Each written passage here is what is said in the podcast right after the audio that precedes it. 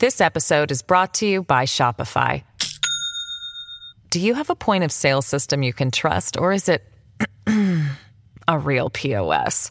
You need Shopify for retail. From accepting payments to managing inventory, Shopify POS has everything you need to sell in person. Go to shopify.com/system all lowercase to take your retail business to the next level today. That's shopify.com/system. Your brain needs support, and new OLLY Brainy Chews are a delightful way to take care of your cognitive health. Made with scientifically backed ingredients like Thai ginger, L-theanine, and caffeine, Brainy Chews support healthy brain function and help you find your focus, stay chill, or get energized. Be kind to your mind and get these nootropic chews at ollie.com. That's O-L-L-Y.com. These statements have not been evaluated by the Food and Drug Administration. This product is not intended to diagnose, treat, cure, or prevent any disease. Hello, everybody. This is Marshall Poe. I'm the editor of the New Books Network. NBN listeners like to read books and buy them. So we thought we'd tell you that right now, our friends at Princeton University Press are having a remarkable site wide sale. You can get 50% off books, including ebooks and audiobooks, with the code 50, F I F T Y, at checkout until May 31. You can save some real money on Princeton University Press books. I encourage you to go there and check it out. Welcome to the New Books Network. Hello, and welcome to another episode of New Books in Anthropology, a podcast on the New Books Network. I'm your host, Amir Lehman. Today we are talking to Nishant Choksi from the Department of Humanities and Social Sciences at the Indian Institute of Technology in Gandhinagar. Today we'll be talking to him about his book Graphic Politics in Eastern India Script and the Quest for Autonomy. It is my great pleasure to welcome him now. Dr. Choksi, welcome. Thank you. Thank you very much. So perhaps you can start by telling us a little bit about how you be- came to become an anthropologist and work on this topic in particular. Sure. So I had uh, become interested in anthropology during my time as an undergraduate at the University of Chicago. Anthropology combined my interests in social theory, history, politics, languages, and I was also exposed uh, there to linguistic anthropology, which excited me a lot about this topic in particular, after my undergraduate years, I went to work at an NGO in Western India, where I'm located now, actually, called Bhasha. And, uh, and Bhasha means language in many of the Northern Indian languages. And one of the focuses of the organization was on documenting languages that didn't have any written script, particularly languages of the indigenous communities known as Adivasis. So at that time, you know, when I was at that organization, material from many Adivasi communities came from all over India, all over South Asia. And I found that while many Adivasi communities didn't have a script, some, such as the Santal community in eastern India, had a very vibrant written tradition. So I wanted to explore how this written tradition was developed among these communities and its intersection with political and social movements and cultural ideologies. And I pursued this for my dissertation, which eventually became the book. Well, that's fascinating. So then, so then you begin the book by then describing your field site. Uh, so, what role have these scripts historically played in the region? So, Eastern India is one of the most linguistically diverse regions in in the subcontinent, and and there's been a lot of work done on different languages, but you know, little attention attention has been paid to its graphic diversity. The Eastern Brahmi, or uh, what's also called the Bengali Assamese script, has traditionally dominated the graphic landscape in this area. But there are other scripts, such as the Utkal script to write Uriya, and later, after Hindi was imposed on some of the areas, the Devanagari script was also used. This area was also one of the earliest to be colonized by, by the British, so there's a long history of Roman script, which many missionaries employed to write the vernacular languages of the area, including the Adivasi languages. By the early 20th century, as I discuss in the book, many of the indigenous Adivasi communities also participated in script making movements, and several communities invented their own scripts. both before and after the independence of India, script has been used as a way to demand recognition from the state and to further political, social, and cultural agendas. So, this is the starting point for the ethnographic investigation of how this kind of graphic politics operates in, in one small area of West Bengal, where I did my fieldwork, which is located at the heart of the Adivasi Santal area on the borders of the states of Jharkhand and Odisha. And each of these states, Jharkhand, Odisha, West Bengal, impose a different graphic and linguistic regime on the Santali speaking community, which they then respond to uh, also through their own graphic innovations. Oh, so then that takes us to your next chapter, where you write that the Ol Chiki script combines nature, ritual, and scientific knowledge. Can you expand on that a bit for us? Sure. So, like with many indigenous communities around the world, among the Santals, there's always a struggle with how to incorporate modernity on their terms, the modernity that comes with literacy uh, in this case. Literacy came to the community through the Roman and Eastern Brahmi scripts, and this signified, in some sense, a kind of modernity, entrance into scientific knowledge for the Adivasi communities, which were so called illiterate, so called viewed as primitive by the dominant community. Now, when this script started to be learned and, and people started going to school, the script makers, many of whom were teachers, felt that what was being lost was the connection to the landscape, to ritual that had formed the bedrock of non alphabetic graphic practice, right? Ritual diagramming and other kinds of practices which were considered and still called as ol or writing in the Santali language that have traditionally been practiced and uh, is still practiced in the community.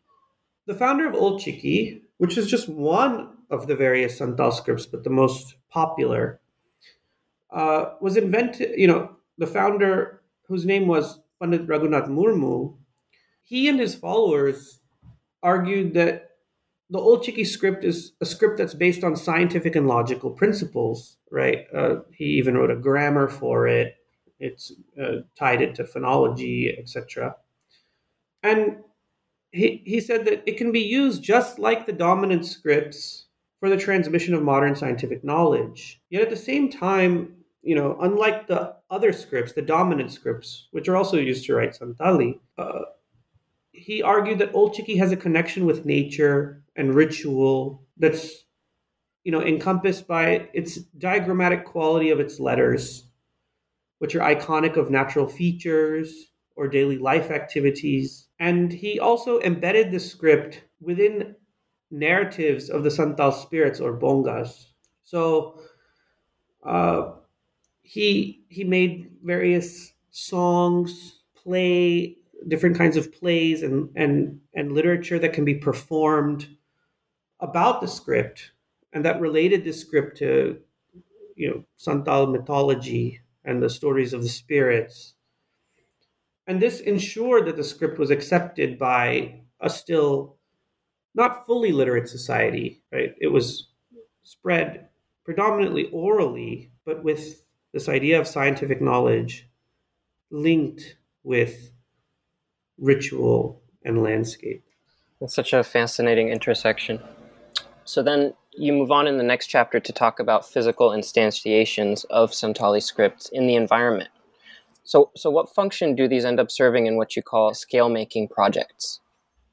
So, if one looks around the built environment of the village where I did my fieldwork, a village called Jilimili in southwest West Bengal, one sees the Santali language written in several different scripts. Each of these scripts serve a different function there's a localized function, right? Like certain scripts are tied to particular genres or used to attract particular audiences. But, you know, if one looks at the various uses of script as a whole, one also sees a pattern that fits into a larger politics of Santal autonomy. So, this is why I use the heuristic of scale as the Santal project of autonomy is also one of territory. For instance, the Eastern Brahmi script in this area, which is used for Bengali, the dominant language, is associated with the state of West Bengal. The Roman script, on the other hand, uh, which is used for English but also for various Indian languages, is associated as it is throughout India with a non region specific national scale, right? So there's a state scale, there's a national, right? And the Ol Chiki script is associated with a Santal specific scale that transcends the boundaries of the state, indexing a Santal Santali vision of territoriality that is, you know, encompasses the entire Santali speaking area of eastern India. So these scripts are used by actors in different combinations to scale particular text artifacts. Drama posters for popular dramas are written in Santali in the Eastern Brahmi script while Santali film posters are written in Ol Chiki Roman combination. And, and these different combinations index different audiences, different projected audiences, different networks of circulation, the different orientations of the patrons or those who put up the posters, the sponsoring organizations. Uh, you know, some organizations project themselves, even if they're local, project themselves as all India and they're usually in Ol and Roman script, while political material for the local parties, such as the Jharkhand Party, uh, which is a local Adivasi party, are usually in Eastern Brahmi script with Santali and Bengali. So the variable use of, of different scripts and multiple scripts to index differing ideas of territory is what you know, I drawing on uh, you know linguistic anthropological theory refer to as the scale making projects. So then this uh, is what takes us to the next chapter, where you start to describe how Santali students use scripts to infigure community. So how is it that they achieve this? So schools are important spaces because they at once serve as a site of literacy and development and on the other as sites of symbolic domination, right, of non-Adivasi culture and language upon the indigenous communities. So for around two generations now, Santal students have had to navigate this, two to three generations when there's start to be widespread uh, school, people have started going to school much more. So this chapter looks at the hostels and the non official spaces of the school inhabited by the students and how they seek to reimagine the space of education by decorating the rooms, doors, and outside surfaces with Ol Chiki script, which is not used in any of the official uh, signage or official documents of the school, despite at the time when I was there having a Santali, one Santali subject. This episode is brought to you by Shopify. Do you have a point of sale system you can trust, or is it a real POS? You need Shopify for retail. From accepting payments to managing inventory, Shopify POS has everything you need to sell in person. Go to shopify.com/system all lowercase to take your retail business to the next level today. That's shopify.com/system. In addition, they uh, the students also do prayers to the patron spirits of Ol Chiki Biddu Chandan and and other sorts of activities. So Santali, which was once denigrated, and especially by the older people, was still denigrated at that time as a language of primitive and uneducated. There were derogatory terms. They wouldn't even call it a language, even. Uh, has now, through sustained actions, such as those I saw at the school become aligned with educational spaces uh, through the Ol Chiki script. And this is, I argue, a way of refiguring language from one of a hierarchically subordinated and, and caste limited variety, right? The upper caste believing that this is not really uh, even a, a language at all, to being recognized as a language community. So Santali is now, if you look at the current situation, taught at local schools, even though there was initially many objections, but now it's widespread, taught at local schools, taught in colleges as an official subject. And Ol Chiki, in fact, has become synonymous with Santali language education. This is so much so, in fact, that non Santals refer to the Santali language class as the Ol Chiki subject, right? They don't even use the word Santali, they just use Ol Chiki. Uh, and but this creates a sort of realignment even within the Santali community that had a certain adverse effect where it rendered sort of new forms of illiteracy within the Santal community that even if people knew how to read, write, or speak Santali, uh, there was a certain type of inferiority or hierarchy set up between people uh, who were familiar with Ol Chiki and are not, and and this this kind of hierarchy based on language didn't exist before. So this is sort of a result of the alignment of the Ol Chiki script with uh, educational spaces and the discourse of education and literacy. It's fantastic. So then you your penultimate chapter then moves on to Santali media. So, what is the Jharkhand imagination that you described there?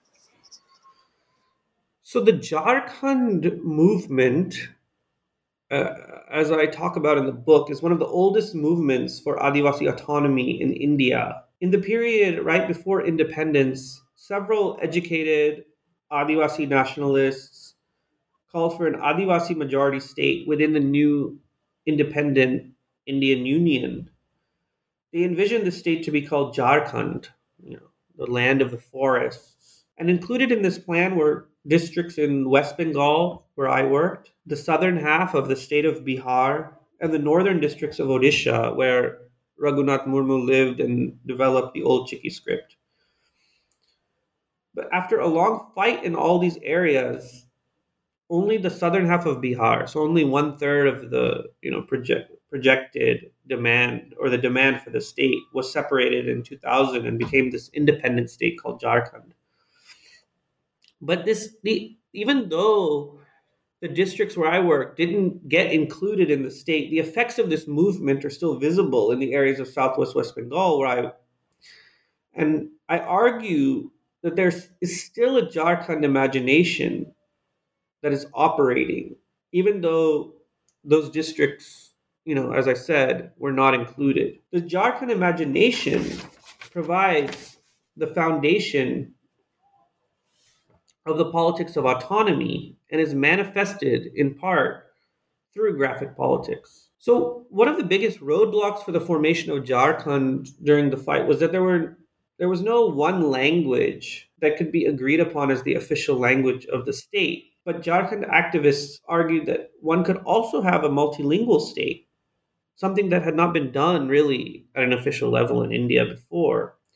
Even Raghunath Murmu, the founder of Ol Chiki, argued that Ol Chiki should not be the script only for the Santali language, but for all Adivasi languages of Jharkhand. Though by that time, different Adivasi communities had their own scripts. This idea of a multilingual state in which there was no single official language and, and languages, the diverse languages were not subordinated to one another was not in the end really what happened when the state came to formation.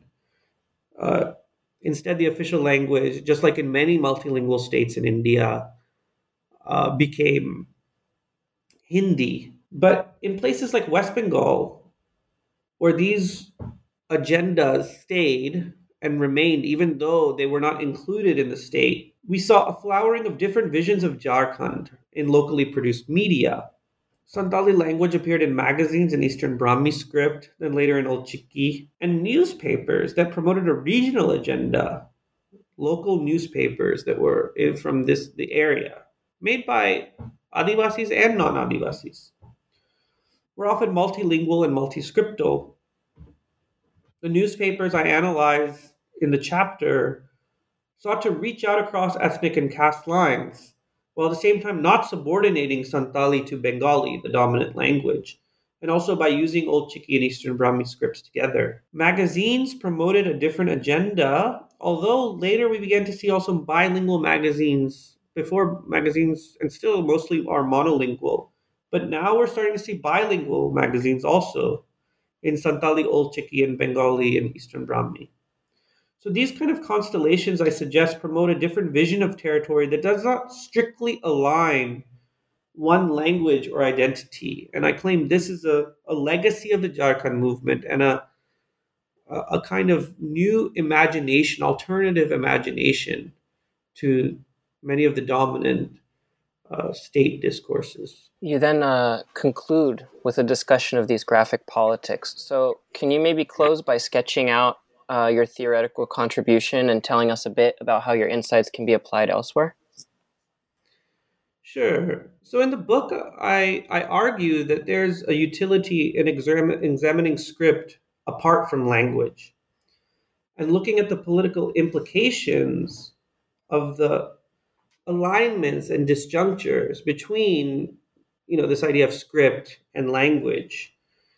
And these implications these political implications that happen when people align language to script or when they see script and language as different um, this is what i call graphic politics right? Graphic politics are shaped by script's materiality visual, visual visuality and durability. And in this case, the case I'm examining, graphic politics really made possible a politics of autonomy for the Santal community in a way that's different, perhaps, from other indigenous or marginalized communities in India.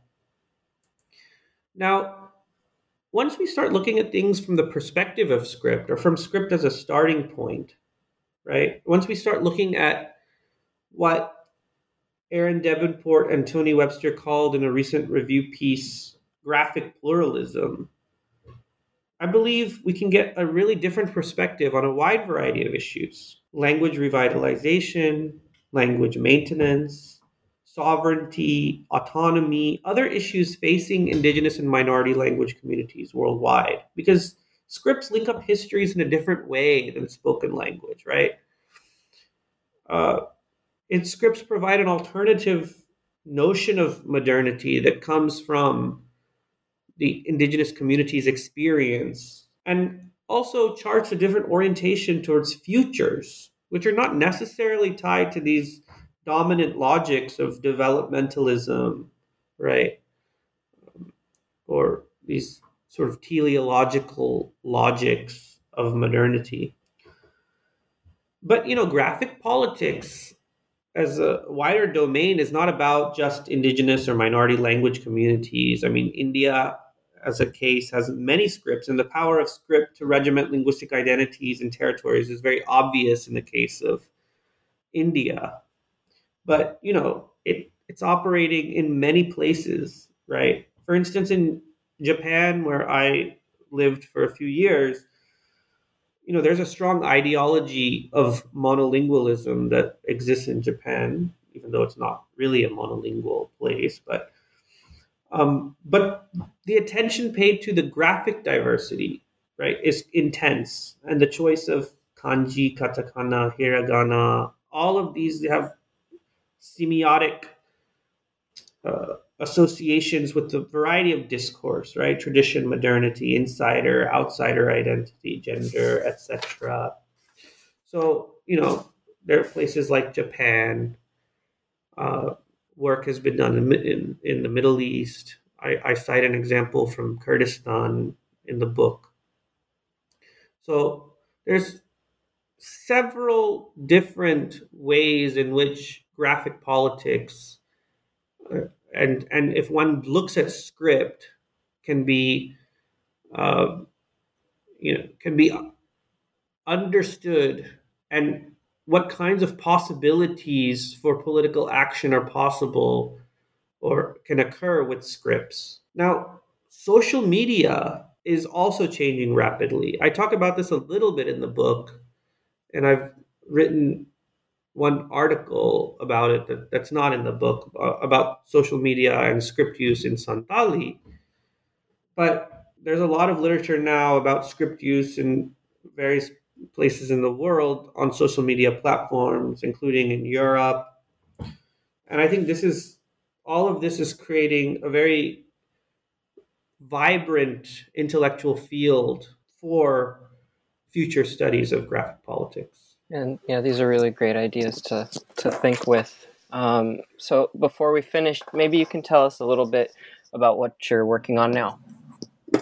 Sure. So right now, my work has shifted a bit, and I'm I'm looking at issues of ecology, displacement, and language. So I'm looking at how multilingual speech communities and uh, communities' linguistic affiliation is reorganized uh, when they've been displaced, right? And their ecological niches have been radically transformed.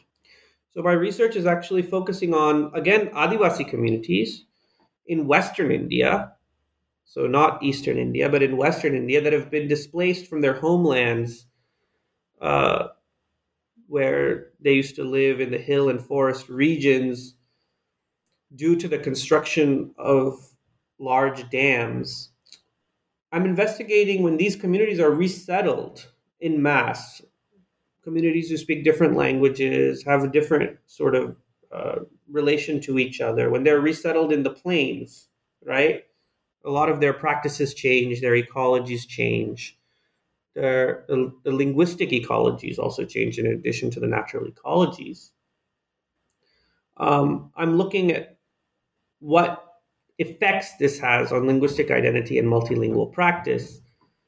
Most of these communities' languages are not written down. In fact, many of these communities don't have a real even sense of, if you ask them what their language is, then you know they'll say, "Oh yeah, it's my the language of the village," or you know, it's not uh, so standardized as in the case of uh, Eastern India, where people have a strong sense of what their language is. Yet, the case isn't so simple as language loss, just clear language loss, as one might assume, right? So, actually, language is being sustained in other ways, right? Even in the absence of writing. So I think this perhaps could offer an interesting counterpoint to the notion of graphic politics as developed in the book and, and showing different pathways, right? Graphic graphic is of course important and many communities have embraced it, but language can be sustained in other ways, right? Uh, beyond the graphic. And you know, I discuss a little bit in the book about how the graphic couldn't even been possible without its integration with various kinds of oral genres. But um, but I'm I'm also trying to see you know in the absence of of graphic support and a sense of, of, of uh, a notion, a kind of metalinguistic notion of language, how even then, linguistic identity sustained in these situations of rupture and dislocation. Wonderful. Well, Dr. Choksi, we've taken up a lot of your time. Thank you so much for writing this fantastic book and uh, taking the time to speak with us today. Yeah, thank you very much. Thanks. It's been my pleasure.